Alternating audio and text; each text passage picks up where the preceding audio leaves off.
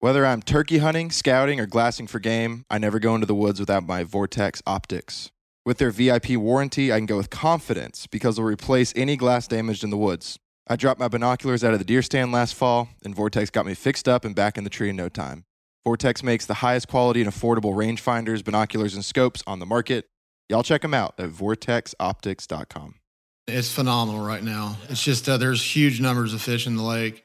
Uh, crappie fishing is is really good because with these high water events, crappie just keep getting off good spawns every year, and it takes them. You know, it takes a small crappie get takes them about two to three years to get to ten inches. So, you know, we've had five high water years in a row. You're listening to the Ozark Podcast, presented by Inland. We sit down with men and women from the Ozarks that have a passion for the outdoors. Our aim is to listen, learn, and pass along their knowledge and experiences to help you become a better outdoorsman. Thanks for listening. I'm your host, Kyle V.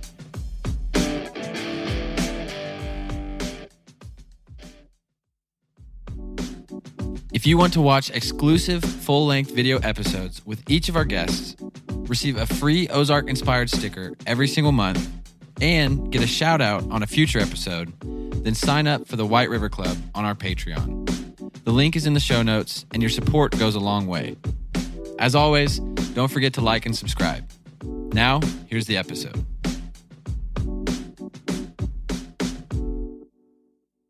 What's up, everybody? Welcome back for another episode of the Ozark Podcast. You've got Kyle Veit on the mic as always, and I am joined today by co-host of the show, Adam Treece. How's it going? It's good, man. How are you?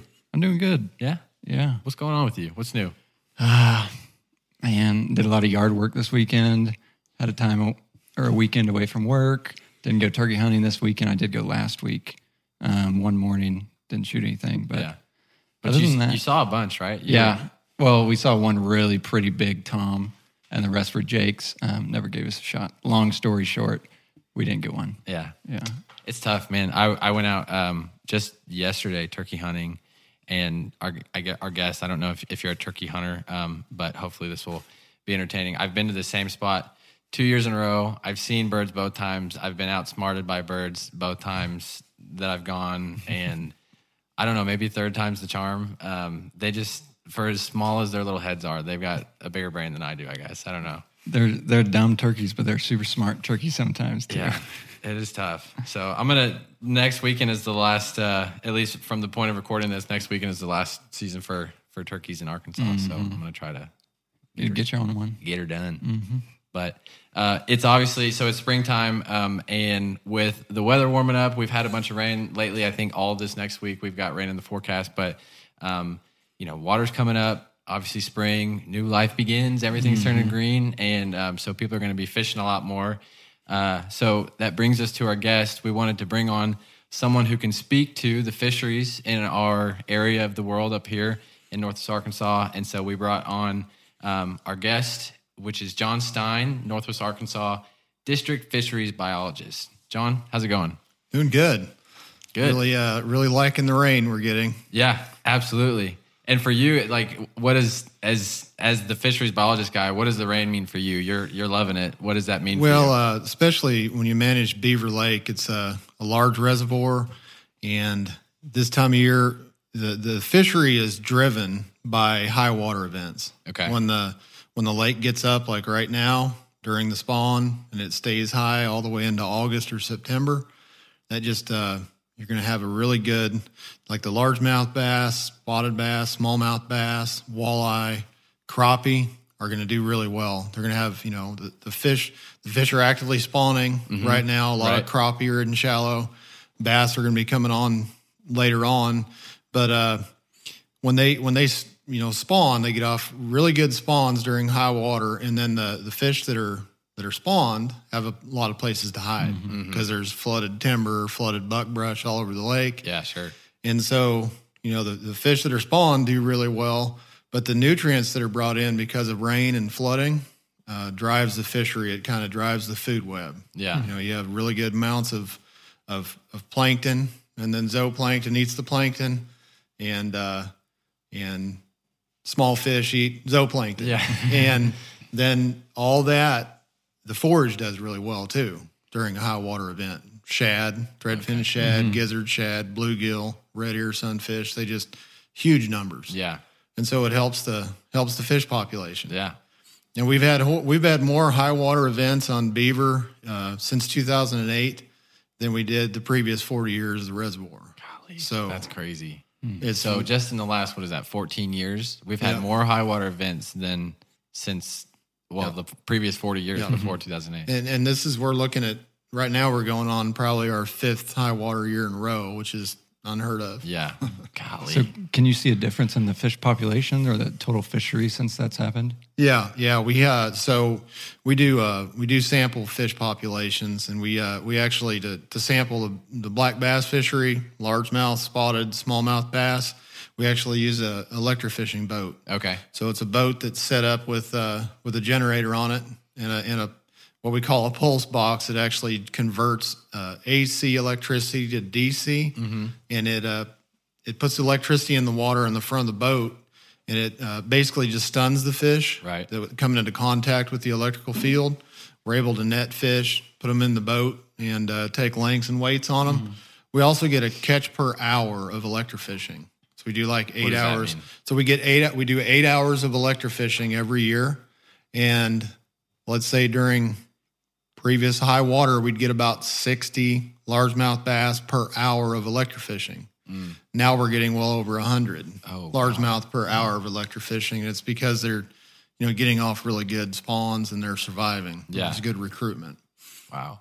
That's awesome. So, Yeah. in, in summary, there's never been a better time to be an angler. I think I think it's been it's phenomenal right now. Yeah. It's just uh, there's huge numbers of fish in the lake.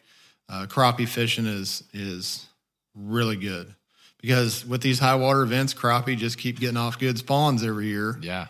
and it takes them. You know, it takes a small crappie get takes them about two to three years to get to ten inches. Okay.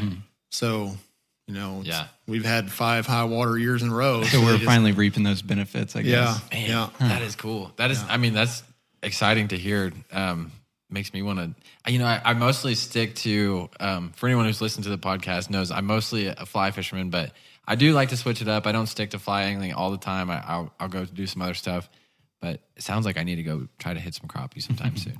Yeah, they're uh they're a little late this year because water it's been a cold spring, Right. And I think I think you still have a couple weeks of them being shallow. Yeah. With uh with with this high water like flooding, I guess you you'd consider it. Is it harder for people to catch the fish or locate the fish though? Th- that's the issue with high water is uh it's good for the fish, Yeah. But sometimes it can be hard on the fishermen, Right. Because a lot more places to yeah, hide. the I fish guess. the fish could be spread out, Right. and uh and so yeah, that's that's one thing. It's tough because like, let's say white bass. You know, historically, you'd get a good white bass run, and you would we wouldn't get much flooding. You know, before 08. Now you get white bass into the river for a day or two, and then it floods, And then it floods. and then you're like you're out for you know three or four days, or until that river it. comes back down. Yeah. And where, like the white bass run, where do they go when, they it, when it floods? they can move around. They can go further upstream as far as they can go.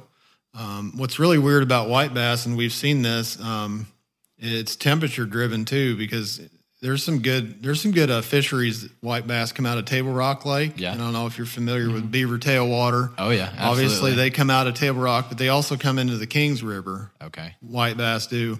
And we were out doing some sampling of the uh, walleye one year, and we were out there, and water temperature was right. You know, it got really warm, and we went in there, electrofished, and there were thousands of white bass in in the Kings River, Really? and then we had a big cold front come through. It got down to like 29 degrees one night. The next night we went out, white bass were gone. We didn't see a single white bass. So I don't know if No you know maybe it was they moved up there because the water temperature was getting right, Yeah. and it just got you know dropped off, and then they moved out. Golly. Yeah, That's insane. Literally thousands to the next day, none. nothing. Yeah. That's crazy. What uh what river runs through like the War Eagle area? Uh, so War Eagle Creek Is that the creek? Okay. That's the creek that that comes in through the War Eagle area, War Eagle Mill. Okay. Um, that is a major tributary of Beaver Lake. Yeah. with the White River, Mm-hmm. which which comes in and you know just from the actually the the White River and War Eagle it's kind of strange. The rivers flow north. Yeah. And the Kings does that too, right? Yep. The Kings flows north into Table Rock. Yeah. Yeah, we got it's weird. You never it's like you always grow up hearing that no rivers go north. And then Yeah. that's actually I have a really funny story. Um a buddy of ours, me and AD, I'm looking at Daniel over here, a guy we went to high school with. We went we were gonna go floating one day, and so we we got my canoe, we got all of our um, you know, we got our two cars, we're gonna do the shuttle, we got our life jackets and everything, stuff like that. We get snacks for the for the float and everything, and we go over to I think it was I think it was the Kings River. And so I get on satellite and I'm looking at access points and I'm like, okay, we're going to put in here. We're going to park your car and we're going to take out here. And we go to put in, and the water's going the opposite way. Oh, man. And I was like, you're kidding me. We got to go get your car, man. This is not going to work. We tried for a little bit to paddle up and we're like, yeah, that's not going to work. it's not working. So it's weird that is that's just because of our landscape and Yeah. the, the way our elevation goes Yeah. and flows hmm. into hmm. Missouri. Well, I asked that because I fished War, or yeah, War Eagle Creek last year, maybe two years ago for white bass. So I guess there's a pretty decent population there. I caught like one or two.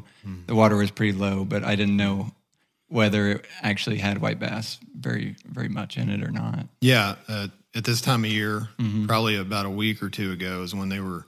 So water temperature gets up to about fifty-five. Yeah. they'll they'll move out of Beaver Lake into War Eagle Creek and spawn. All you know from the mill, uh, you can catch them all the way into the lake. You Yeah. know, but a lot of times they'll stack up below the mill. Oh, okay. And then how long do they stay when they come up to spawn? Ma- males will stay there for a while. It's kind of like with the walleye. There's still walleye yeah, probably in those areas at War Eagle, White River. yeah. um, beaver tailwater. The males will hang around for for a while. Sometimes we've actually seen uh, we've seen walleye in in uh, beaver tailwater in June. Some of them stay there a long time, Oh, really? but mo- the majority of them, you know, they'll be there for about males will be there two thr two weeks to a month, Mm-hmm. and the females when they're ready to spawn, they'll come out of deep water, spawn, and then leave. Yeah. But Yeah. the males hang around for a while. Gotcha. Man, that's cool. That's good to know. I mean, it gives you just extends your time to fish them a little bit if you're if you don't want to, you know, fish quite as deep or you want to catch them up while they're spawning. That, Yeah. That's like a better opportunity to, to get on them. Um, well, before we go too too much deeper into everything else, um, let's just start with a little bit about you, your background, how you how you came to be the Northwest Arkansas District Fisheries Biologist, where you're from. Um, Just what's your story? Yeah. Okay. I uh, so I grew up in northeastern Colorado, and uh, it's a, an extension of western Kansas. So it's flat and windy. Yeah, And uh, it's not the Colorado everyone it's maybe not. thinks no, of. it's not the Colorado everybody thinks of. It's flat and windy. Um, grew up hunting and fishing, and knew I wanted to do something in that field. So I went to college. Actually, went to college at a small school in Kansas and played football. Got, a, got a degree in biology, and then realized that I needed to to step up my game and actually get a master's degree. Okay. Because it takes you know these jobs are super competitive. Yeah. And so I got a master's degree in uh, fisheries biology and uh, just love hunting and fishing. That's kind of how I got into it. Right. Where did you get your master's from? I went to I went to Emporia State University, which is in Kansas. Okay. Yeah. And it was a, a degree in environmental biology, but I got a master's thesis in you know doing fisheries research. And then What after was your your thesis on? So I did. Uh, so I did some research on uh, white perch and yellow bass, which are uh, uh, in that area, Kansas and Missouri. They weren't native, and so it, it was a just a population assessment of these two species that were not native? Okay. Yeah. uh, and the issues that they caused. You know, I basically looked at age and growth, to determine how fast they grow, Right. um, what their diet was. Are they competing with other sport fish? Yeah. The natural native. yeah, like species. crappie. Yeah. Yeah. So after my master's degree, I uh, I kind of moved a little bit, went all over. I worked in I worked for Colorado Division Wildlife part time. I worked for Wyoming Game and Fish part time, Okay. and uh, and then I went back and got my master's degree during that time. And then I my first position came open. The first job I got was in Arkansas. There's a Arkansas Game and Fish has a we have a really well funded agency. Um, I don't know if you know this. The uh, we're one of the only states in the United States that actually has a sales tax.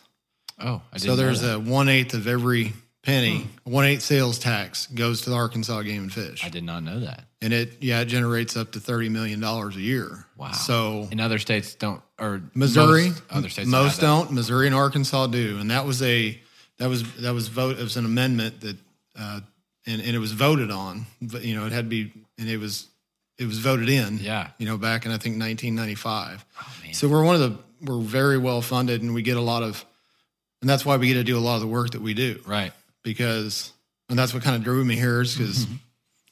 It's a good. It's a good area. Yeah. You know, you guys live here in Northwest Arkansas. There's a lot to do Yeah. yeah. outside. A lot of hunting and fishing. Oh yeah, sure. Absolutely. And when you've got good game management from from Game and Fish, obviously that helps protect and and enhance the resources that we already have. I think mm-hmm. about too those two states you named, Arkansas, Missouri. That's where the Ozarks are. Mm-hmm. Um, I mean, that's one of the things that makes the states just a beautiful place to live. It's one of the attractions to to why people live here. And then I'm sure within game and fish, being that it's kind of a scientific community, you're talking a lot of biology. Funding is a huge part of actually being able to put in legislation and, and make regulations. Um, so I can see why that would be attractive to you. To Yeah. is that why basically kind of that idea behind going to somewhere that's well funded? Yeah, that and it's my first job. You know, Yeah. I, I put in all over the place, and it's pretty competitive. Yeah. I mean, I, I think I, I started out at a hatchery, so it was part. I was a full time technician. Okay. I started out at seventeen thousand dollars a year. Yeah. right out of school. Where was that at? It At uh, Hot Springs Okay. at Andrew Hulsey Hatchery. Okay. Um, but I knew that there was a possibility that I could move up Mm-hmm. because uh, there were a lot of biologists that were going to retire at the time. Yeah. So and and I, you know, we knew Arkansas was a pretty pretty cool outdoor place to live, you know, and uh, that's kind of how I got down here. Started out of the hatchery and then in Hot Springs, and then I was a fish pathologist for the hatchery system Okay. for six years, which is I I did a fish disease work, Oh, okay. Yeah. and then then I moved into a uh, fisheries management position, is which I wanted to be. I wanted to be a biologist. Yeah. So I could do all the uh, cool stuff like go out and put your hands on a lot of fish.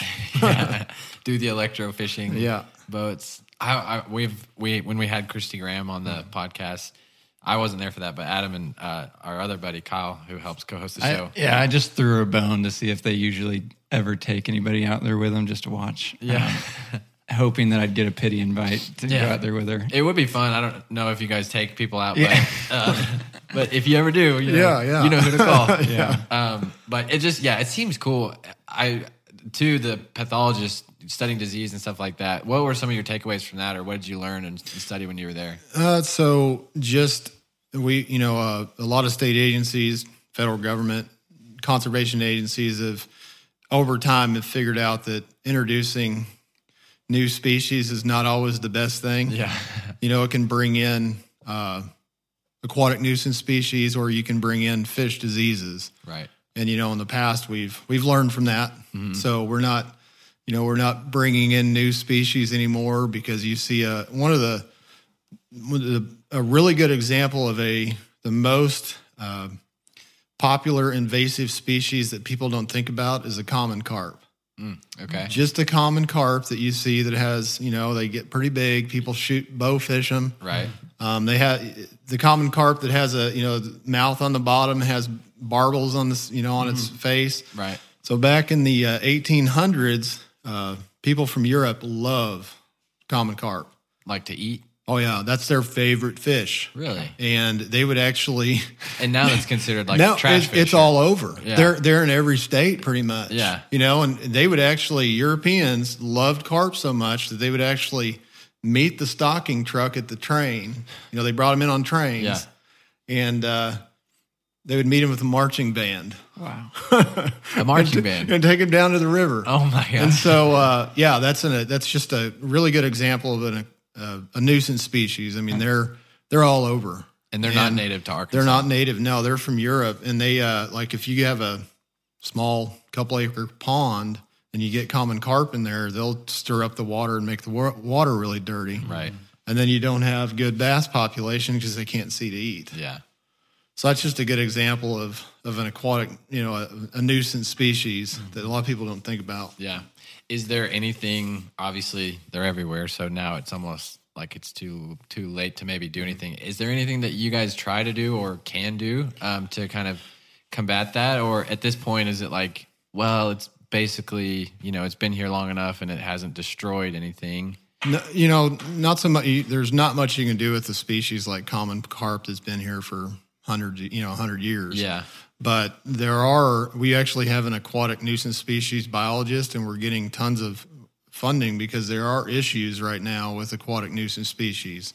I was talking to you guys earlier about silver carp. Yeah. They're a uh, invasive that they could they grow really fast, and when they're startled by a boat motor, these fish can be up to thirty pounds. They jump through the air, Yeah. and uh, Which is a problem because which is a problem because you get smacked in the face with a on a jet ski. I've seen those videos and laughed really hard at those. It's Yeah, how about- and then there's like hundreds of them jumping up. Oh, yeah. you can't hundreds escape of- them, really. Yeah.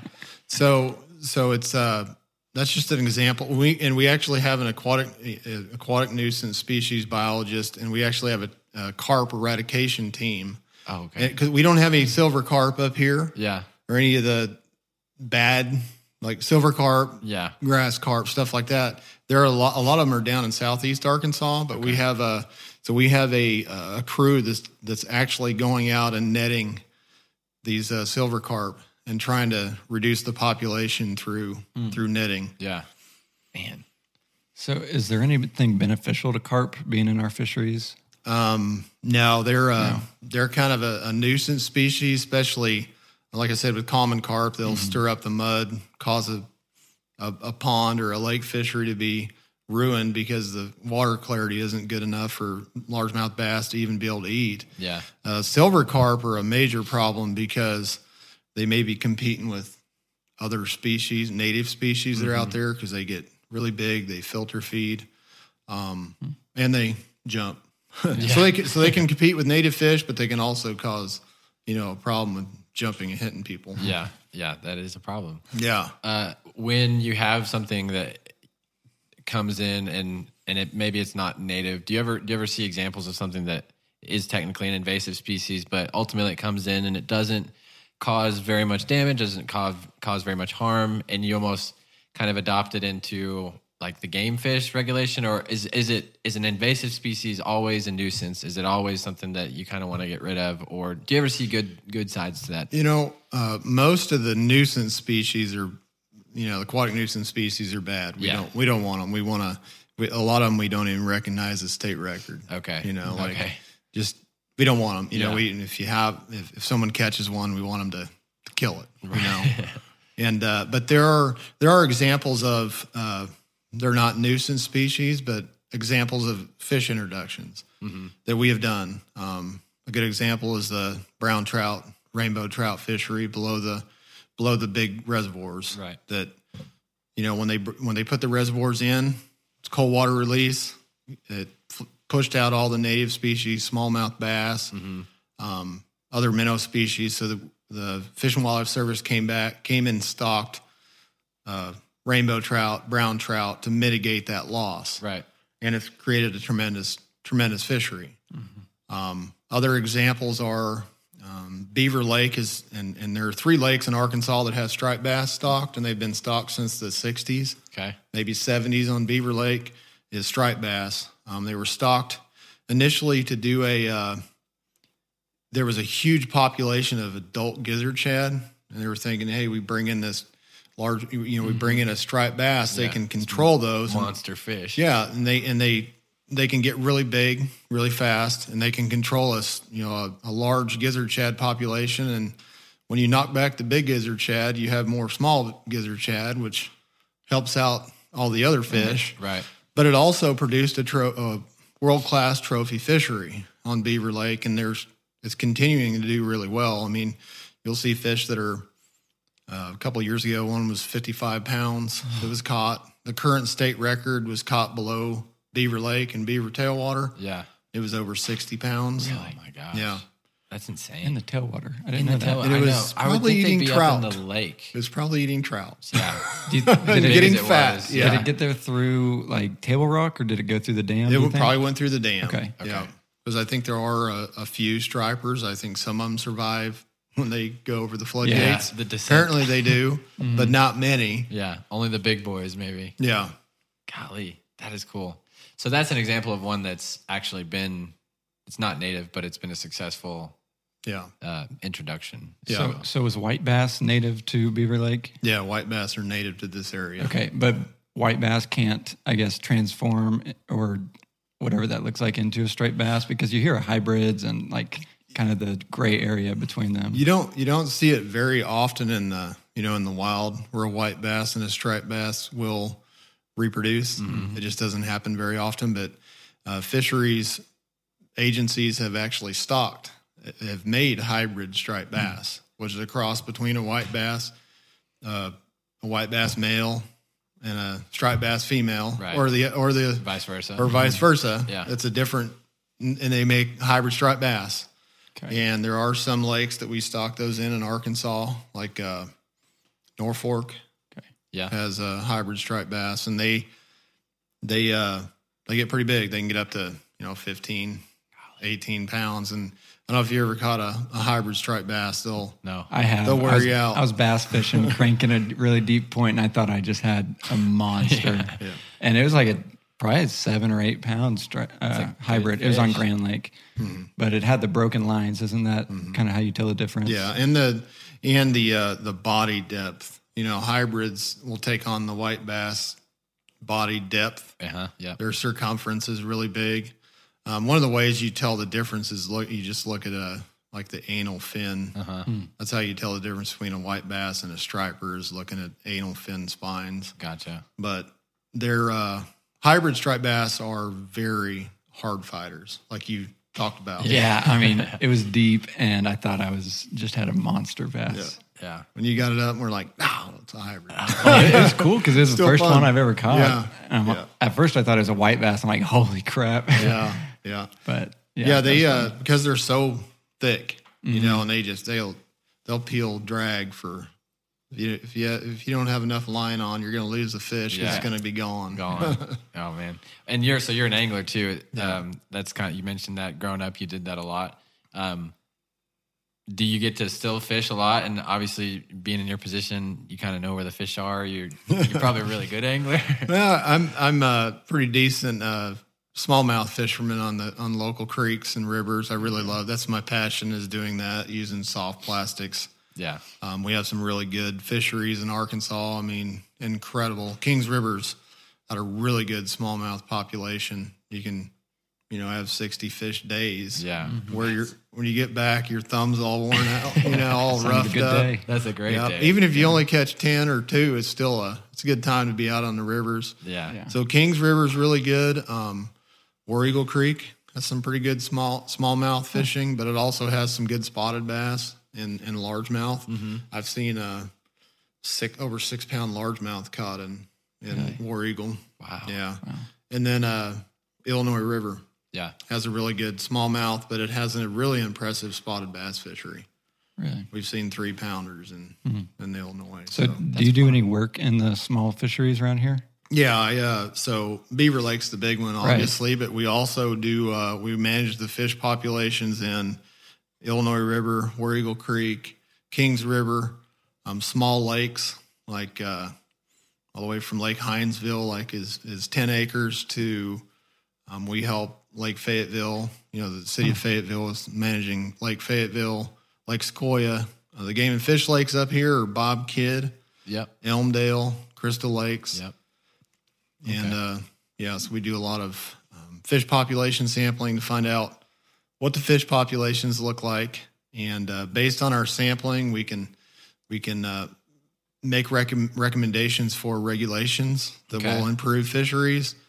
Um, big thing that we spend a lot of our time on now is doing habitat, en- enhancing habitat in, in lakes and rivers. Um, as you know, Beaver Lakes, I think it's like 56 years old now Yeah. and has historically had a lot of standing timber in it. Well, over that time, all that standing timber is kind of eroded and is Oh. gone. That's interesting. Yeah. So, and and reservoirs have this uh, have a the first like 15 years of when a reservoir is impounded is probably the best it's going to be because it's all this terrestrial stuff has been flooded. You've got huge trees that are in the lake. You've got a lot of nutrients in the soil. So there's this uh, this boom like 15 years after a reservoir is built, and then it just kind of you know it kind of levels out after Right. that, except for when you have high water events on Beaver. Yeah, yeah, and then it gets back up. And then it some then of it's that getting timber. really good right now. Yeah. Yeah, So, But, how, uh, how do you manage the structure in Beaver now that it's already you Okay. know full of water? I've never thought about that. That's actually a really interesting point. Yeah. Is and it makes sense as you think about when you put in a dam. Obviously, there's all that um, Mm-hmm. kind of flora and fauna uh, that's you know that's been there, and that goes into the water, Mm-hmm. creates structure and habitat. That's a that's an interesting point. But yeah, it's to your question. So we have, uh, and and because we're really well funded, like I said, with the sales tax, and and we also get funding from hunting and fishing license sales. Right, that's sure. a big driver also. But we do, we actually the, the fisheries division, we do two large scale fish habitat projects a year. So our fisheries biologists will come. They just came to Beaver Lake in December, and there were over 40 employees that were cutting cedar trees, which are kind of an invasive species around Beaver Lake. We were cutting cedar trees, dragging them into the water, and sinking them for fish habitat. Yeah, We we we actually cut and placed over 900 cedar trees in a two week period. wow. And uh, so there's right now there's about 300 of these habitat sites in Beaver Lake that are that so one habitat site has six large cedar trees on it. And we take GPS coordinates from those habitat sites and you can actually go to our website agfc.com and you can uh, you can upload those. We have instructions on how to upload them to any sonar unit. Huh. I was about to ask that if that's like kind of hidden information or if you guys share that. No, it's shared, and uh, there. I think we have over seven seventy five hundred habitat sites state in the whole state on different lakes Okay. that we've done in the last probably ten years. But there's probably about three hundred on Beaver right now. Three hundred habitat. Three hundred sites? habitat, yeah, three to four hundred right now. And then how long do those habitat sat, uh, sites last, if you will? Like those trees, obviously they decay, they decay and things change. Yeah, you know, cedar trees uh, and hardwood trees are pretty. Uh, they'll they'll last quite a while, Yeah. especially if they don't get exposed to sunlight. Like the standing timber, Right. is eroding over time because it's uh, a lot of it has seen sunlight. You know, obviously it's standing timber out of the water. Yeah. Um, but these cedar trees that we're sinking, we're attaching blocks to them, so they're we're sinking them in 15 to some of them are 28, 30 feet of water. Okay. So, so they're going gonna deep. yeah, and they're, and they're not going to see the sunlight. Yeah. So they could stay in. And some of these trees, you know, the average size tree we used was seven inches in diameter. Okay. So, you know, we're talking a probably 15 foot tall tree. That's a pretty good tree. big. Yeah. The the biggest one was 20 inches in diameter, Ooh. and it took 32 blocks. how how do you get that sink from it. the land to the That's a good to where you're going to sink it? How we get them there? Yeah. Yeah. Okay, so interesting thing we have because in some of our barges are getting old, but we have two barges that are uh, set up for actually pulling trees off the bank and off into the lake. One of them is uh, in Mountain Home, and it actually has it's a specifically does, designed for this. And just picture a boat with the boat motor, motor turned around backwards. Okay. It's like a pontoon, Yeah. and the boat mo- boat motor is turned around backwards. Okay. So when you're actually pulling away from the bank, you're in forward gear.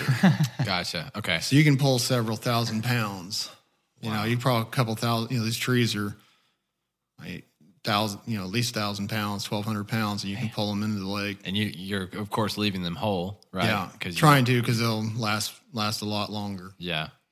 Man. Yeah, that's a big effort. Uh, Mm-hmm. Yeah. so you said about 40 to 50 employees. Yeah. And you guys are all working on, some people are cutting, some people are helping hook up trees, haul them to the barge and, Yeah. and all that. Man, Yeah, big effort. And so this, uh, so we are doing, uh, like I said, two a year. okay. statewide. So we'll go to, I think there's going to be one down around Hot Springs in the next couple months. Um, but this this project that we did with the Arkansas Game and Fish, the 40 employees, it's linked to a much bigger project. So there's a uh, there's a there's this thing called the National Fish Habitat Partnership. It's a federal money that we can get to do fish habitat. There's also a reservoir fish habitat partnership that we put in for a grant. to uh, to get because we knew we were going to be doing this habitat work. Right. Why don't we use it to get more funding? Right. Yeah. So we uh, one thing that is really important with all this rain we're getting is the tributary of Beaver Lake, um, War Eagle Creek, um, White River. Right. Tributaries of those are uh, we have a lot of stream bank erosion from flooding. I mean, you'll see it if you're fishing the Kings. You'll see a, a bank that's you know been actively eroding. Yeah. So we'll actually we got funding from this Reservoir Fish Habitat Partnership to work with a couple different agencies. First, the Game and Fish, Beaver Watershed Alliance, and uh, we got funding to do a bank stabilization project on Clifty Creek, Yeah. Okay. and which is a tributary of Beaver Lake. And we we uh, we did a bank stabilization project where we went in and fixed this eroding bank. And then we planted a bunch of trees, over 300 shrubs and trees on that riparian area. mm-hmm. So hopefully you won't have erosion there in the future. And that reduces sedimentation into eventually into Beaver Lake Yeah. which which is a big benefit. So that project funded uh, funded that um, bank stabilization project, but we also did the habitat in the lake. You know, we put over 145 fish habitat sites in the lake, and it grew from I think originally we had around 100,000 in total funding. Now it's over 330,000. Hmm. And a, a company or a agency called the Fish America Foundation they came in and gave us another 80,000 and so we're actually two of my the guys I work with are picking up a new habitat barge right now tomorrow Really. that we got funded through this oh, cool. and it's a uh, it's a 27 foot um, habitat barge that has a dump bed on it a hydraulic dump bed on it and it'll it'll dump 8,000 pounds Oh man. Gosh. That sounds like a cool machine. yeah so we got yeah we got funded from that from that whole project somebody you know the fish america foundation jumped in and and then the game and fish put in a little bit more money and we got about a hundred and forty thousand dollar barge that we'll be using on beaver Yeah, and then man. statewide so Man. And so then we you you said statewide, so you'll move it. Actually, you'll put it on on bumpers basically. oh it's on a it's trailer? a it's on a trailer Okay. yeah so it's like it's a 27 foot boat so i mean it's manageable you got to have at least three quarter ton truck to pull it yeah. but yeah, we can uh, um, move it around. You know, haul it to all the different projects we do. But it'll be housed up here in Northwest Arkansas. Yeah. Man, that's cool. on So Beaver, that, yeah. that project that was at Beaver, and you said December, was that spread out everywhere? Was it strategically placed certain areas? We uh, so we worked mainly um, in the middle to kind of the middle part of the lake because that's where we had access to thousand cedar trees. I had to get the game and fish had to get permission from the Corps of Engineers because they don't allow anybody to cut trees. They don't. No, they That's, do not. We growing up here, anyone who has lake property out on the lake, it's like you don't touch the trees or you're in trouble. Yep. And see, we linked it to um, cedar trees are not they're they're native, but they've become kind of a nuisance yeah. because there used to be a lot of prescribed burning done, and you, you had a lot of prairies. Well, now we're not doing any not doing much prescribed burning anymore, and these cedar trees have taken over the the like the Beaver Lake WMA. Yeah. So we came in and said, "Hey, we can we can do a couple things here. We can improve fish habitat, but when we whenever we remove those cedar trees, we're improving wildlife habitat." Yeah. There you go. And two birds with one two stone. birds with one stone. Yeah. So we did. We actually did. Uh, one of our crews was actually we called it the Holland Tree Crew. we actually cut trees in in big areas. You know, like probably two or three acre field. It used to be a field. Yeah. We cut the cedar trees out of it. We had to. We drug them down to the shoreline with a boat, and then we had to hand load them onto the barges. so that was a lot of work. That's the heavy lifting team. Yeah. Always. trees. And then we moved them, and we hauled them about three to probably about three miles uh, from the cut site. So Yeah. we spread them out pretty good. Yeah. So are you seeing a lot more fishermen there? Are people like recognizing that, or do they know that very much? Yeah, I think uh, we we've done. You know, we do angler surveys where we uh, a creel survey, and we'll ask. And one of our questions we asked last year was, "Are you familiar with our game and fish habitat sites?" And over fifty percent said yes, they fish them and they do better. Oh, really? Over 50%. Yeah, yeah, and it'll uh, it'll actually uh, when you put those brush piles in. Let's say you put a brush pile on a point that doesn't have fish habitat, it's gonna it probably lo- is gonna load up with fish. Yeah. that's just crappie and bass are associated with cover. Yeah. Right. Yeah, we used to always do that. Um, I'm originally from Oklahoma, so I fished Grand Lake a lot. And after every Christmas, we'd go and find old Christmas trees, you know, any cedar Right. trees you can, and we'd sink so many behind or underneath my grandparents' dock. Oh yeah. And I mean, the that year that you sink them, you know, just a couple months later, they're filled with crappie.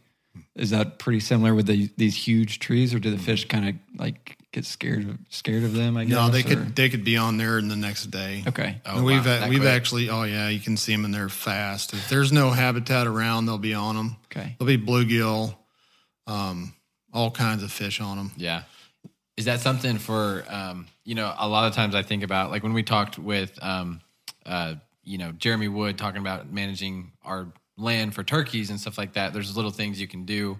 If you own some property on the water, you've got a pond or anything like that, is that is it as simple as hey, maybe add some additional structure, sink a cedar tree from your lot uh, on the water, and that'll help your fishing? Yeah, Right there. Yeah, yeah, definitely uh, on your private ponds and stuff. But the you know the core doesn't allow. You can't cut the You can't cut trees, the but you can cut your trees. trees, Yeah, right, and take yeah, them down to the water. yeah, there you go. Okay, so Yeah. you can hang your own. Like, let's say I cut one in my backyard here, not on the lake. I can go hang it from my dock. on beaver. Yeah. Okay, Would I you think hang the it or one- just sink or it? sink it. Yeah. You know, you think about it, it's probably better to hang it. Yeah. I mean, you know, if uh, the therm the thermocline in the lake in the summer, Mm-hmm. if it's around twenty to twenty five feet, you put that brush pile down twenty to twenty five feet, and you're going to be golden. Yeah, yeah, Just put it right in the sweet spot. And, Yeah, and and you beaver's can- so deep too yeah, around the docks. But yeah. You wouldn't want to throw it all the way on the bottom because Mm-hmm. then the majority of the year it's not going to be producing any.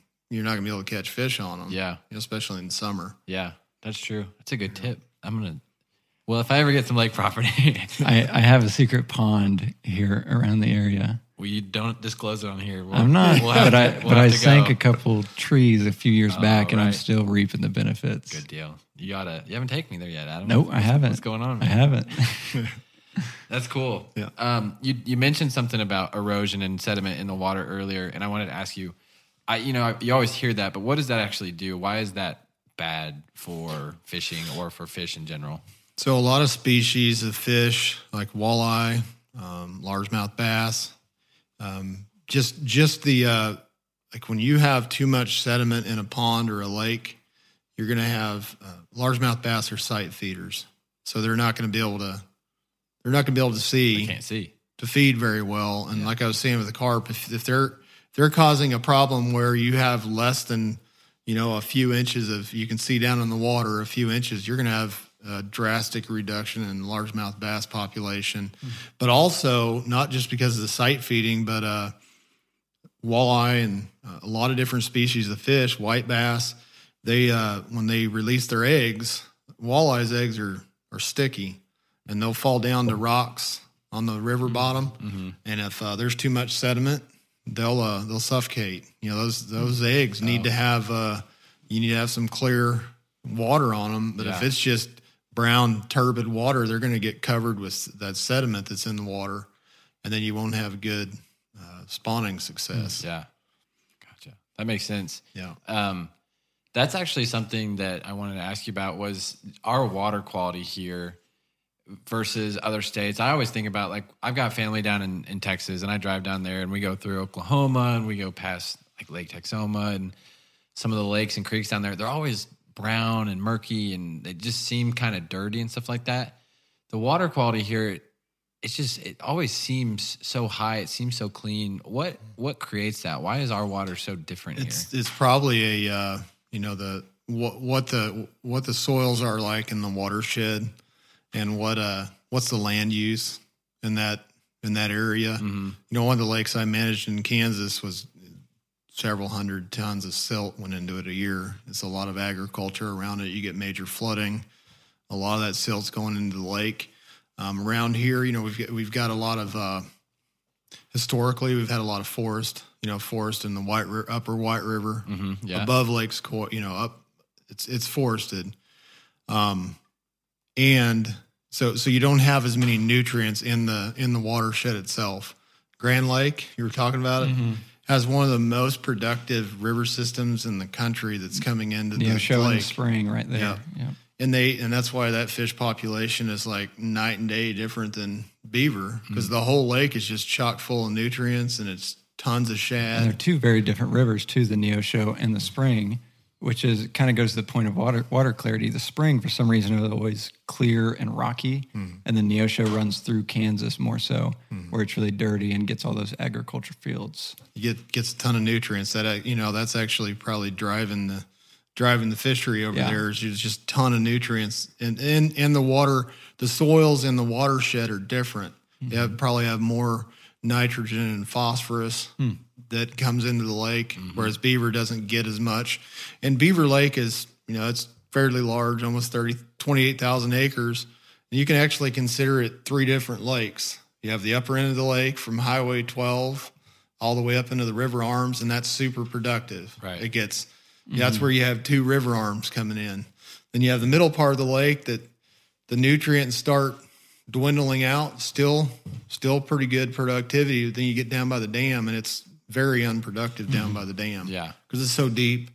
there are no tributaries coming in, big tributaries. Right. You got little creeks coming off Yeah. of slopes and stuff. Yeah. That's one thing I was going to ask. Uh, does it have to do with the depth a lot? Because a lot of Oklahoma and Texas lakes aren't near as deep as mm-hmm. Beaver or Table Rock.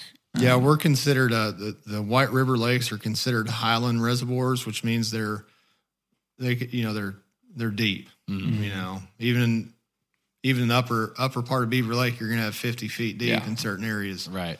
But like you compare it to to a lake down in central Arkansas, like Lake Conway, average depth is like six feet. Oh, really? you know, how- or eight feet. Yeah. Yeah. And I mean, they have super, they're super productive. Um, very good crappie fisheries, catfish fisheries, bass are really good well as well. They're just totally different lakes. Mm-hmm, And if you even looked at like, it's also uh, where those river systems come into the lakes. Because if you, a lot, we get this a lot. Where why isn't beaver as good as a fishery as Table Rock, especially for spotted bass? Well, if you look at Beaver Lake, we have the White River and the War Eagle coming into the upper end, Mm-hmm. and no other major river arms coming in. Table Rock has the White River. Uh, it has um, the Kings River coming into the upper end. Mm-hmm. Has a really good fishery there. But then you get into the middle part of the lake and the James River arm, a huge river, a pretty big river that Yeah. has that has um, nutrients coming from Springfield. Hmm. Hits into the middle part of the lake, so you get this huge shot of nutrients in the middle part of Lake Ta- of Table Rock Lake, where Beaver doesn't have that. Yeah. Gotcha. So they all produce- those nutrients for beaver have to come all the way from the top and down towards the dam and make it all the way there, Whereas in Table Rock, you've got James River arm coming in, and injecting just it with injecting it good- right in the middle with some yeah some pretty good nutrients, and it they grow huge spotted bass. You Yeah. know, three pound spotted bass. Man, Is Table Rock? This might be a dumb question, but I don't know. Is Table Rock about the same size as Beaver? I think it's a little bigger. A little bigger. Yeah, Depth wise, pretty similar. it's very similar. Yeah, yeah. yeah. All those White River lakes are pretty deep. yeah. Depth wise, just being that Beaver Lake and our terrain is different and we have different depths of water, does that create benefits for other types of fish? I mean, a lot of times we have, we're talking about sport fish, crappie, bass, stuff like that. Maybe prefer the a little bit shallower lake, it's more productive. But with the depth, on the flip side, do we have, say, like more catfish um, or better, you know, habitats for different uh, different species? The one reason we have a trophy striped bass fishery is because the Beaver Lake gets super deep. Okay. And uh, actually, in the summer months, the striped bass actually need a the, they seek out a thermal refuge. So there's a there's actually a bubble of oxygen and cooler water below the thermocline. That in the summer months, that's where your striped bass are going to be. What is a thermocline, by the way? So- I, that's so- basically I've read about it before, and I always get confused. Um, it would just be helpful if you So, so in the summer months, uh, our lakes stratify. So you have the upper part of the water, the upper 25 feet, and that is uh, that is that's where you have oxygen and you have the majority of your fish are. Mm-hmm. And then so in the summertime, a uh, because of the water water temperatures, a lake will stratify. So there'll be the upper part, and then right at the thermocline is where you're going to have a dead zone below it dead zone meaning there's no oxygen. no oxygen. Okay. Normally, there's no oxygen below it. So, like in a small uh, a lake that isn't 200 feet deep, um, let's say a lake is 50 feet deep and it has a thermocline set up, it it there's it's basically layers of water, Yeah, right? Right. And uh, where the thermocline is in, a, in, let's say, a small lake that has 50, 50 foot depth, that thermocline will set up maybe at 20 feet. And then below that, there is no oxygen and no fish. Okay. But on beaver, because of the way it's set up and it's so deep, uh, there's the you know the upper level of water where most of the fish are in the summertime. The thermocline is where the water temperature starts dropping off, and that's how, why there's a separation in in the water.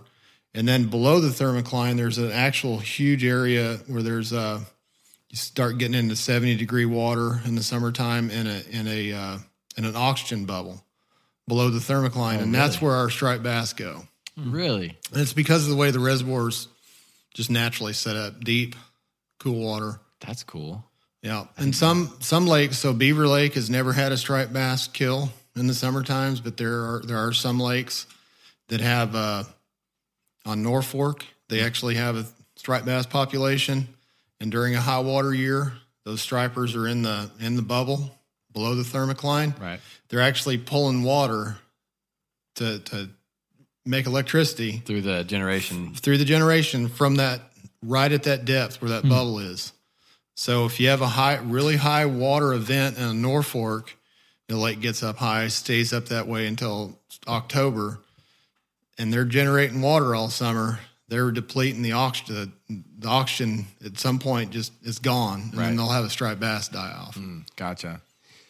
Um, you always hear about, or at least me as a as a trout angler, I always hear about shad kills coming through when in the winter. You're talking about the summer thermocline.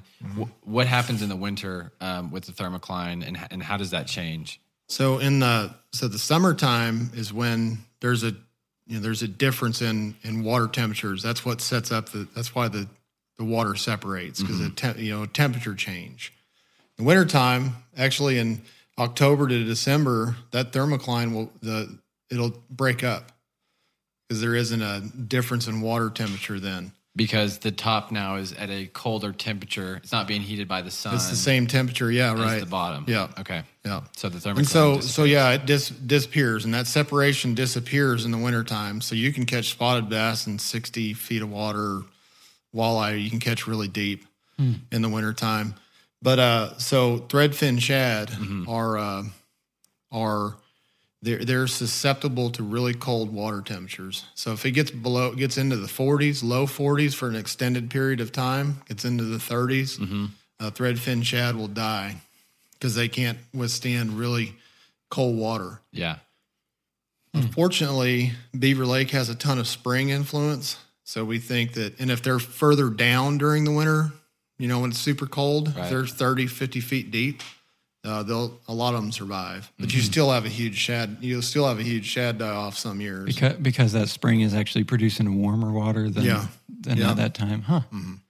That's and and a little further down, you know, if, if the the water temperature may be just a little warmer, you know, above the their threshold where they get stressed out. Mm-hmm.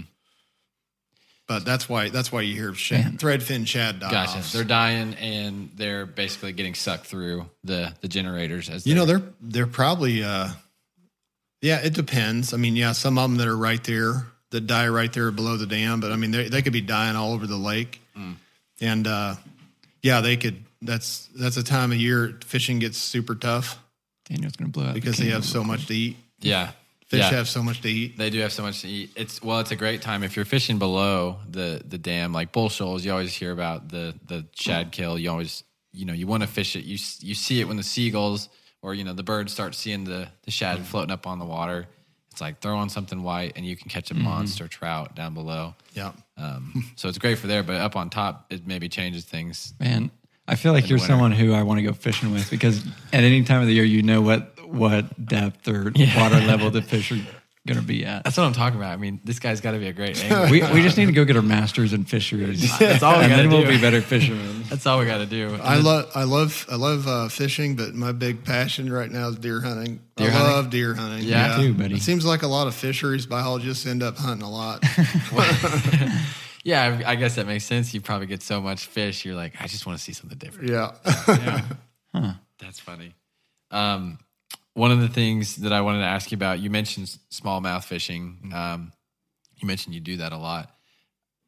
As far as regulations go, um, what what are we seeing right now with with smallmouth fishing? I, you know, we were we had a guest on um, a couple weeks ago, Dwayne Hayda, and he was talking about for him that's a passion of his. He grew up on, I think he said he grew up on Crooked Creek, and um, just grew up, you know, fishing smallmouth. And for him, it's like an emblem of the Ozarks. That was what he said. It's like a, it almost for him is like he said we should elevate it to a protected species because when you catch one of those, that's like a wild native fish to the Ozarks that you know it's just really, um, it's just cool. It's a, like a symbol, and I, I I agree with that. And I know as you as a smallmouth angler, you probably agree with that to a certain extent. What are we seeing with smallmouth? How have we changed regulations over the years, and how are we managing that resource?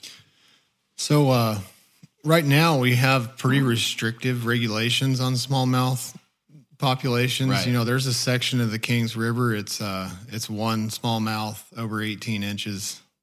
That's all. Uh, you know, it has to be an 18 inch fish, one a day. Yeah, And uh, we've actually, you know, there's I think there's a couple things going on here. Um, we've done angler surveys on Crooked Creek and on the Kings River. Uh, main, you know, my my portion doing the angler survey was on on uh, Kings River. okay, And we actually put out 10 um, plot watcher game cameras on from from uh, the upper end marble all the way down to romp hole which is like the lowest access on the kings. Yeah, and these plot watchers they take a video they take a picture every 10 seconds. So and then you can take this thing it's in the daylight hours. Okay. so we had them set up over the river where we could count the number of boats that go by. Oh, okay, and determine the number of you know anglers that are out there right? Well you think about 10 pictures for six months or 10, eh, 10 cameras yeah, taking a picture every 10 seconds. for six months. we figured we looked between we looked at so so you can take this take these pictures you can put them into a video format and you can just sit here and you can watch. And you can sit there and count you know we, we figured we went through like five to seven million pictures oh my gosh, the three of us. Yeah. And it, you know, you're not stopping on everyone, Yeah. but you're just kind of going through them and okay, there's a boat and you'll stop. you tally. You said Yeah. one. And so we would we would look and see if any they had angle if they were fishing or if they had rods and reels in their canoes or kayaks. And we actually found that there's quite a few people out recreating in a kayak or canoe, but only about a third of them are fishing. Hmm. Oh, okay. So a lot of you know a lot of people right now they see this influx of canoers and kayakers, and they're like, they're taking all the smallmouth out. You know, they're all fish overfishing the population. Well, we only saw that a third of them were actually fishing, which is which is good. yeah, right. Um, the other thing is, is we found that there was very few smallmouth harvested on the Kings River. It was like 13 total fish out of 1,300 Wow. And it was um some guys that wanted to have a fish fry, but that was that was all we saw. It was like a one percent harvest rate. Same on Crooked Creek. Yeah, So we think there's a catch and release mentality right now. I think one of the big issues we have with um, smallmouth populations right now is all this flooding. You know, flooding does in high water on Beaver Lake is great yeah. for Beaver Lake, Okay. but on a on a if we get these hundred year floods on these rivers, we've been getting them consistently. You know, a couple hundred hundred year flood events on Yeah. the Kings River in the last ten years. Yeah. There's been some. I think there's been some uh, habitat loss Okay. where you're getting this. That's why these bank stabilization projects and the work in these water in these rivers is very important right now, because we've been getting these huge flood events, and we weren't getting those before 08. Right. I mean, you, you, The you previous look, forty years. You well, I mean, yeah. Look at look at. You'll see what happens now. You'll have like a, you know, in the past we'd get a couple inches of rain here and there. Now we're getting like a five to eight or ten inches of rain in a little bit of time, and Yeah. that just causes major problems like for erosion. And we're seeing a lot of more gravel and and and uh, a lot of gravel in the Kings River. A lot of areas that used to be really good habitat for smallmouth are now wide and shallow. yeah.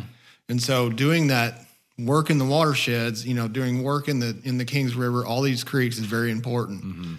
Um, and I think that's what anglers are probably seeing is, you know, it used to be 30 years ago, you go through there and you could just you fished from put in to take out, and it was great habitat. Yeah. The whole way through. And it's not that habitat is kind of dwindling over time. You get to the area where there's good habitat, you're Yeah. going to catch the fire out of it. Yeah, you got to kind of know your spots, know Right. your holes a little bit. So that's why I think I think and people have seen an increase in kayakers and canoers. Yeah, At the same time, we've had all these flooding events. And when you get flooding events during a smallmouth bass spawn, you're going to have, uh, you may have a bad spawn. They may not do well yeah. because they just can't, you know, they don't spawn well during a flood event. And when it's flooding too, like um, the Kings and like the Buffalo, those undammed rivers, um, you know, they they turn chocolate after a rain and stuff like that. Is that some of like sedimentation that's messing with their their eating patterns? They're not able to get Or the food the- they need during during the the spawn. spawn, yeah. Or, you know, if you get a huge flood when they're up spawning, they're going to, may not, they may not, you know, their beds may be silted in, eggs may be covered in silt. So that's a, you know, that's something that uh, the Arkansas Game and Fish, we have a stream habitat program, and they're doing tons of uh, tons of work in the watershed, trying to get funding to do those bank stabilization projects to prevent f- future erosion. Yeah, yeah. That's really important. That's good to hear. I mean, especially for you as a smallmouth angler, I'm sure you have a, a vested interest in that too, just to you know protect that resource and Right. and make sure that that's there for future generations and and anglers as as we all you know want to want to pursue that um, that species with the uh, people coming in and kayaking more and stuff like that. Um, over the last several years with COVID and especially in Northwest Arkansas, the population boom that we're seeing, has that changed your job at all? Has that impacted some of the things that you do or the way you do things? So uh, I think it's kind of during COVID, we actually had a, I think we had a 40% increase in fishing license sales. I figured you did. You know, yeah, because no, there was nothing competing for people's time. Yeah. That You- golf courses spiked. yeah. yeah. Well, you didn't have youth sports, Right. you know, Yeah. soccer and baseball and everything. You didn't have, you couldn't go to a movie theater. You couldn't, you couldn't do everything, anything, but mm-hmm. you could go fishing. Mm-hmm. Yeah. and so we saw an increase definitely, but I think it's kind of, you know, people are now, there's a lot of competition for people's time. And I mm-hmm. think we're back to the, there's still some people that, that hung on, but, uh, definitely, definitely helps with the, uh, the funding when we get more, more license sales Yeah. but we we do see a uh, where we needed to improve some of our access areas. I was gonna ask because pu- public access to me is it's tricky, especially on places like Crooked Creek and the Kings River. You look up the whole thing, and there's just there's not a whole lot of public access, you know, riparian land along the the river. So if you're trying to go tap into that resource, it's a little it can be tricky. Yeah, So yeah, you guys are improving those. yeah. We're trying to so like on the on the Illinois River, we're working with uh, the, Wa- Illinois River Watershed Partnership, and we're actually uh, trying to put in some more access areas. Uh, we have one going in right now on below uh, Highway 59, okay. which is over close to Oklahoma. okay. Yeah. But it's uh we're gonna the the highway's putting in a new bridge, and we worked with the highway department to use some marine fuel tax money to put in an access there. So mm. it's gonna be a boat ramp with a mm. you know a parking lot, yeah. so we can add to some access to the Illinois River. Yeah.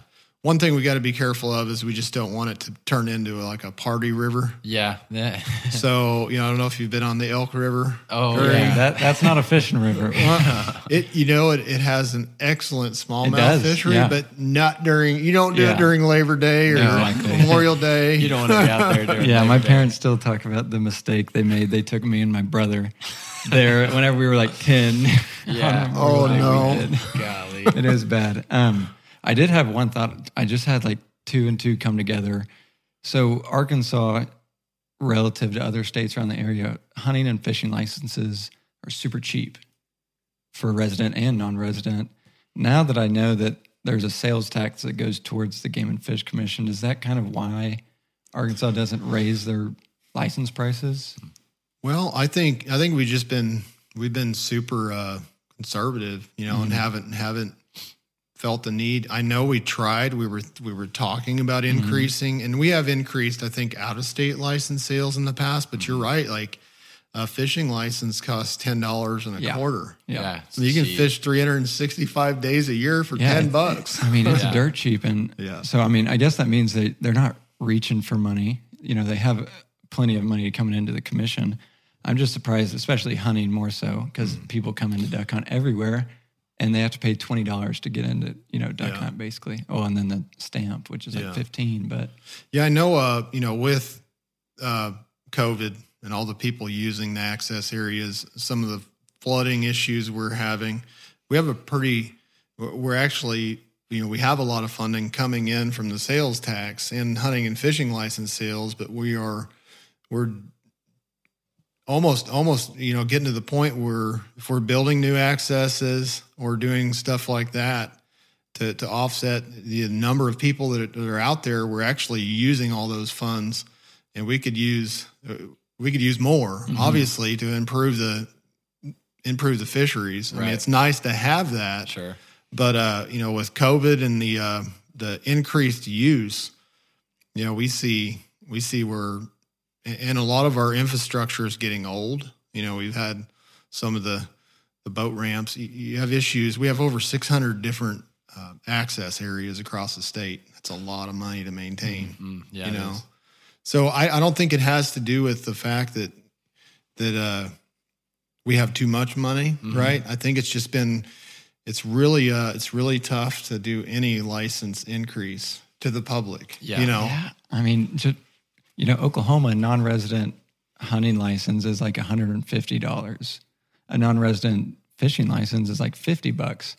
And to come here, I mean, I guess it doesn't give people that barrier to come here. Everyone wants to come here and fish because it is good and it is cheap. So mm-hmm. I guess that's a that's a big reason why you wouldn't increase it because everyone comes here. Yeah, I'm sure that does probably a lot for mm. tourism and stuff like that. Thinking about the Yeah. economy as a whole, uh, just in in our area. Maybe that's out of our scope of the podcast. Maybe so. That's, that's getting into some.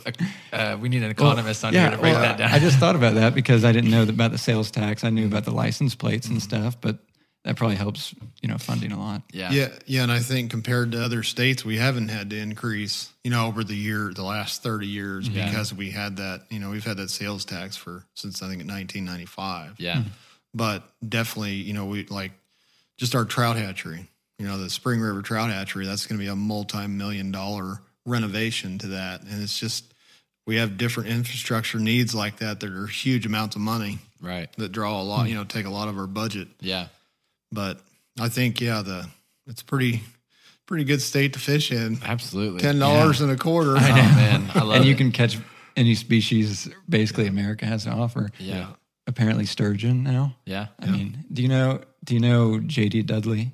Yeah, I think I think I, I don't know him, but I think I've heard of the name. Okay. Okay. Yeah. Well, he's one of one of my good friends. I say friend. He used to be our coach in high school. We had him on the podcast And he- too a couple yeah. episodes ago, Okay. a while ago actually. He allegedly saw a sturgeon in the White River, Wow. but Yeah, allegedly, allegedly. we'll, we'll let him fend for himself on Yeah. that one. uh, with uh, back to the just population boom and especially over COVID in the last year or a couple years, um, how important is education to like you've got all these people who maybe it's their first time buying a fishing license or they're moving here and they they just kind of want to explore what the area has to offer and obviously the outdoors is an attractive thing. How big is education? Because you know bringing in money and collecting a sales tax and getting into licenses that's great but obviously if there's a impact to the fisheries and they're taking out resources or they're just doing something destructive that maybe they don't even know that they're doing um, how do y'all combat that So education is very important, uh, and with that sales tax, uh, what was mandated in there was we would have nature centers. So we have some of the biggest nature centers in the country. As far as have you been to the JB and Johnelle Hunt? just to shoot targets Yep. uh, Yep. during archery season Yeah. before archery season And they do a ton, and we have an education division that does a ton of education. They do, uh, we do all kinds of events to try to get kids involved in fishing. One of the big things that we're noticing as state agencies across the country is in a re- is a reduction in people that are hunting and fishing. Mm-hmm. I mean, it's night and day. yeah And we're seeing that because I think there's a lot of competition. You know, you have youth youth sports, you've got video games, everything to compete with. And uh, so we have a program now. It's like it's our R3 program, and education's really highly involved in that. Where we're looking at at uh, R3 is is getting more people involved and reactivating people that used to hunt and fish, Yeah. um, teaching people how to fish, getting people recruited in. Right. So it's uh, it's really important, and uh, education is. We have a really big education division because we see that, that that it's a need, but also just education for uh, anglers or fishermen or even uh, jet skiers or Yeah. people that have these big wakeboard boats, educating the public on not transmitting aquatic nuisance species. That's huge. Yeah. You know, because a lot of states, including Arkansas, we're spending hundreds of thousands of dollars a year combating aquatic nuisance species. Mm-hmm. And a big thing is education. Mm-hmm. Drain, you know, clean, drain, and dry your boat. Right. Mm-hmm. Your waders. If you're going to go into Missouri and fish the trout waters in Missouri, mm-hmm. don't come in, back into Arkansas with wet waders or anything like that because that can waders. Dirty waders because you can bring in aquatic nuisance species. Yeah. And that's not just you're talking about like Didymo. That's like one that- yep. that Um, zebra mussels. Mussels, yeah. Familiar with zebra mussels? You can have you know a hundred, several thousand small zebra mussel veligers. You can't see them with your eye Mhm. in a you know a cup of water. You're gonna have several hundred thousand zebra mussel veligers. So if it's a bunch of water in the bottom of a wake boat, Yeah. You don't want to be going back and forth. They're you know, in Grand Lake a lot, I think. Yeah. But Yeah. So education is really important to try to, you know, let people try to educate people on. Hey, we don't want to be bringing this stuff in. Don't be moving fish around. Don't be don't be bringing water in. Mm-hmm. Um, yeah, it's really important. Yeah, absolutely. I think I mean that's one of the, the ways that that's it's one of the things that we we try to do as as people who um, you know we partake in the outdoors here. We try to pass on that information as obviously we want people to to get outside and use our resources and explore you know what makes this place a great place to live. But at the same time, it's like you gotta you gotta know how to preserve it and and make sure that everyone's using it the right way. So that's always something that we if we can if we know what we're talking about we try to to stress and, and say to to folks as well um but i i don't have that's all i've got for you you know we we had a great time i i learned a lot just about our fisheries here and, and kind of what's going on with uh with our fisheries uh, around northwest arkansas so just want to say it really appreciate your time i don't know adam did you have anything else I do. I don't know if I should wait till off the podcast or, or drop it here. no ask away we, All right, we'll have Daniel edit out if it if it's uh, not not cool. I guess. yeah Uh, spoon billing in Arkansas. I know that there are some in the White. Are you able to spoon bill in the White River? So the only place right now that you can do uh, snagging paddlefish is below a dam. So below Beaver Dam, within 100 yards, you know, there's a sign. You can't be up in, in the dam, but there's a 100 yard area below Beaver Dam. Table Rock has a tremendous um, paddlefish fishery. They come up into ta- into the into the tailwater. Um, below Sequoyah Dam, if you can find a place, you can do a you know 100 yards below the dam. There isn't really much access there. Um, one thing, so being the fisheries biologist, we actually put together a uh, fisheries management plan for Beaver Lake, and Beaver Lake has some remnant paddlefish in the population. About 20 to 30 years ago, we were concerned about overharvest of our river fisheries because their paddlefish females actually have caviar. They can, Oh, okay. They can be worth five grand. Oh you yeah, know? they're a delicacy. oh i didn't know yeah, that yeah. That, that's how. That's a big source of caviar. It was at the time, yeah and we were concerned about overharvest. So we started. The Game of Fish started stocking paddlefish in Beaver Lake twenty to thirty years ago. We stopped like twenty years ago. Um, Really? So some of those things are. Uh, the majority of them over 100 pounds, and the the two currents, you know, the state record like in 2015 was 105 pounds. I think in 2020, a guy caught one that I, I actually weighed. It was 118 pounds. oh my gosh So we are actually in our management plan. We we are going to have open it up to public comment, but we're actually going to look at uh, starting to stock paddlefish again, small numbers, hmm but then allow a snagging season in the lake similar to what they have in Grand Lake, where you can you can snag from a boat. It wouldn't be restricted. And the reason why we're looking at that is just as it's a super it'd be super popular. Yeah. And those those fish are they grow huge. they're in the so lake. cool What what are the regulations down by Twin Bridges? in the white. So that's you. You can't snag there. You Okay. you have to snag. You can only snag below a dam during uh during the snagging season. Okay. Okay. Well, this was back in college. Maybe I'm uh what's the what's the word? You're self-incriminating. Self-incriminating right now. Statute of limitations is over. Probably. Somebody, let's just say somebody was down um, catching white bass and walleye down there around the bend by Twin Bridges, and he or I saw a bunch of big spoonbill, and I hooked into one while I like you know I snagged it with my white bass. I'm like, gosh, these are spoonbill, and these are a lot of spoonbill. So I actually did the right thing, and I called a game warden or someone, someone in that department, whatever, whoever I talked to, I can't remember yeah. but they said you had to fish within a certain distance from the bridge. Is that considered a dam? well, no. The only place you can do is 100 yards below Lake Sequoyah Dam. Okay. So if you're at Twin Bridges, you're too far down. Okay. But that's where the law is kind of tricky right now.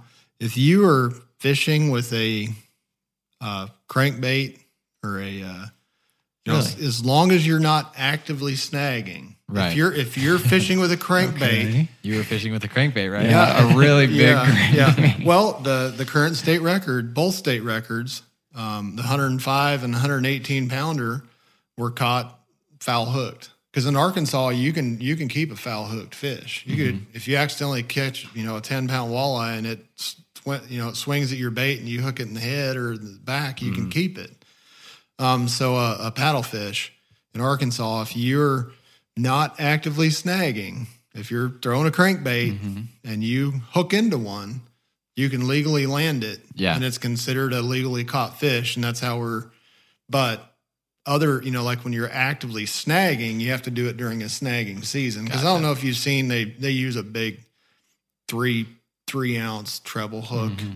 with weight on it. They're huge and you throw them out with some heavy gear and you just, you know, you're snagging. You're just ripping through the water. You're ripping through the water. Yeah. Um, so we're looking at changing that on beaver Gotcha. because in in in adding uh, a season to, uh, to an extended season or a place where you can snag below uh, the trout fishery on beaver tailwater, like tailwater. from Houseman to the Arkansas line. Mm-hmm. 'Cause That's something we're looking at. Yeah. Okay. Well, I will say they were really, really big fish, and they were all big. Like you know, I grew up in Oklahoma, so I grew up paddlefish snagging, whatever. Um, and they do have really big ones, but there in the white and in beaver, they were all really big. trying to pull up a picture real quick, but I'll I'll crop my face out. Yeah, definitely. Uh, to any of our listeners, don't go looking for those big fish. Down Yeah, there. but I guess it it was a great area because I didn't really understand the regulations whenever I called, and they weren't too knowledgeable on it. Um, and I ended up just just snagging. Yeah. this was a long time ago. yeah, Yeah. a long, long time ago. Yeah. Past seven years at least, Yeah. if that's the But- statute of limitations. Anyways, I'll find it and I'll show you later. Yeah, and those, you know, when, if that was 10 years ago, think about there are fish out there that are 120 pounds probably. Yeah, that's what I was going to say. ones. If you guys stopped stocking them 20 years ago, then they've been self-sustaining for that long. You know, we or just- they'll they're really that old. They're really that old, Yeah. we think. I, I just, I haven't seen any like, they're all 60 pounds or bigger. I'd like Mm-hmm. to see if somebody ever catches one that's over I this one I caught was right about 60. 60. Yeah. Yeah. yeah. Gosh, I'll find it after the podcast. I So the keep yeah the but- current state record, a guy was actually fishing with uh, I think he was using a like a a jerk bait, and then he had like a a trailer jig, like a smaller jig on it, like a bucktail jig. Yeah. Okay. And that paddlefish swallowed that. Was they? They just swim around with their mouth open. Yeah. They're plankton feeder. Well, it just swam into his jig. Yeah. Got it. Man, that is cool. I've never done that. I I I want to go with you. That's another thing we'll have to go do. Yeah. After you take me to that secret pond you've got with all the fish structures. So you the can- same spot.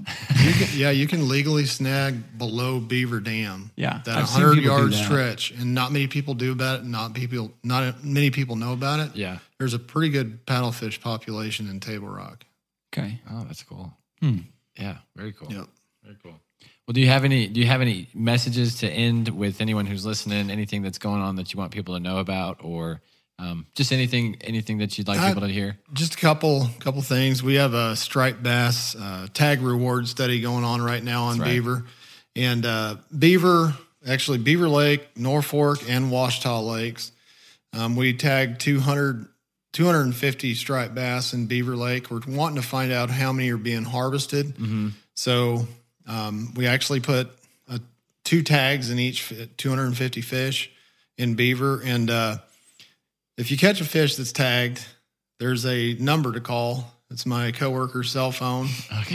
He's gonna have to change his number after he gets calls. But uh, so if you, he'll ask you several questions just about. We're getting information on how many are being harvested, where you caught it, and uh, and basically just some general information. Really good data that we we can use to manage the fishery in the in the future. And uh, the cool thing is too is we want 100% of those fish that are caught that have a tag on them returned. So each fish is worth $100. That's So right. if you if you catch a tagged striper in Beaver, Ouachita, or Norfork, and you call the number and actually send us the tags, you get a hundred dollar reward bucks per Yeah. fish. Yeah, per fish. They they have two tags in them because we want to see if they're uh, if we're if we have you know tag loss. Yeah.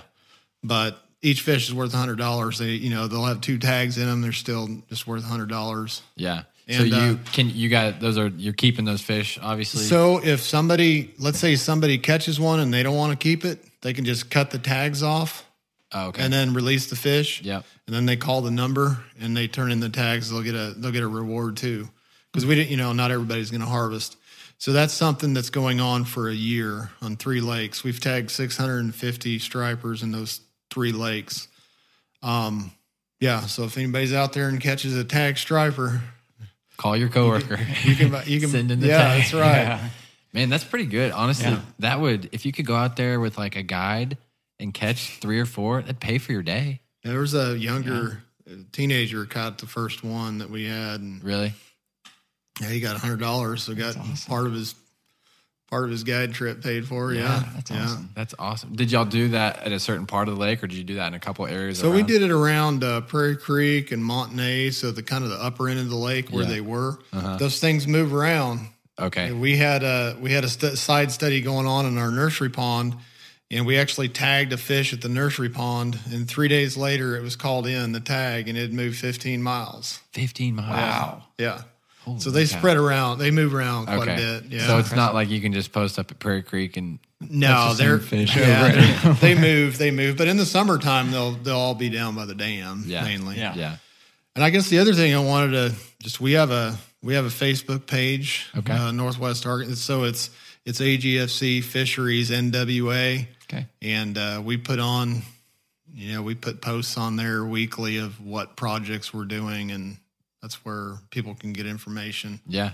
on anything going on. I think I do follow that page because I, I saw some pictures of y'all's stream bake um, enhancement um, project that you were doing, and there was a bunch of trees planted alongside there, and y'all had put in um, big big rocks alongside the bank. Is that was that Yeah. on the Kings River? That that was on Clifty Creek, Clifty which is a tributary of War Eagle and eventually Beaver Lake. Okay, yeah, gotcha. that was with that big project. Yeah, that's cool. And can people? Do you guys ever take volunteers on stuff like that to come help? Oh yeah, or is it? Just yeah? That, that was a that was a uh, that was a volunteer day Okay. where we actually they planted uh, 300 trees and shrubs on that newly n- new bank, and it was all volunteers. Mm-hmm. Yeah. Cool. Very cool. So if, if anyone's listening and want to get involved, they can go on that Facebook page. Or they can, you know, my my phone number's on that page. Okay. and an office number, and they can just reach out. reach out and Yep. ask you if they can come. Yeah. Come get on there. Yeah, And get yeah. on an electrofishing boat. there you go. one, one of these days we'll we'll come over there and do that. Um, well, that's awesome. I think that's a, a good place to end it. And um, just want to again thank you for for coming to meet with us. you bet. Definitely learned a lot and uh, appreciate your time. Yeah, you bet. So, and to our listeners, if you guys enjoyed the episode, just make sure you let us know. Um, you can reach out to us via email or on our Instagram, and uh, we'd love to hear from you guys. Yep. Thanks for joining us. This podcast is hosted by Kyle Veit, co hosted by Adam Treece and Kyle Plunkett, and produced by Daniel Matthews. To sponsor an episode or for general advertising inquiries, reach out to us at the Ozark Podcast at gmail.com. Thanks for listening. Until next time.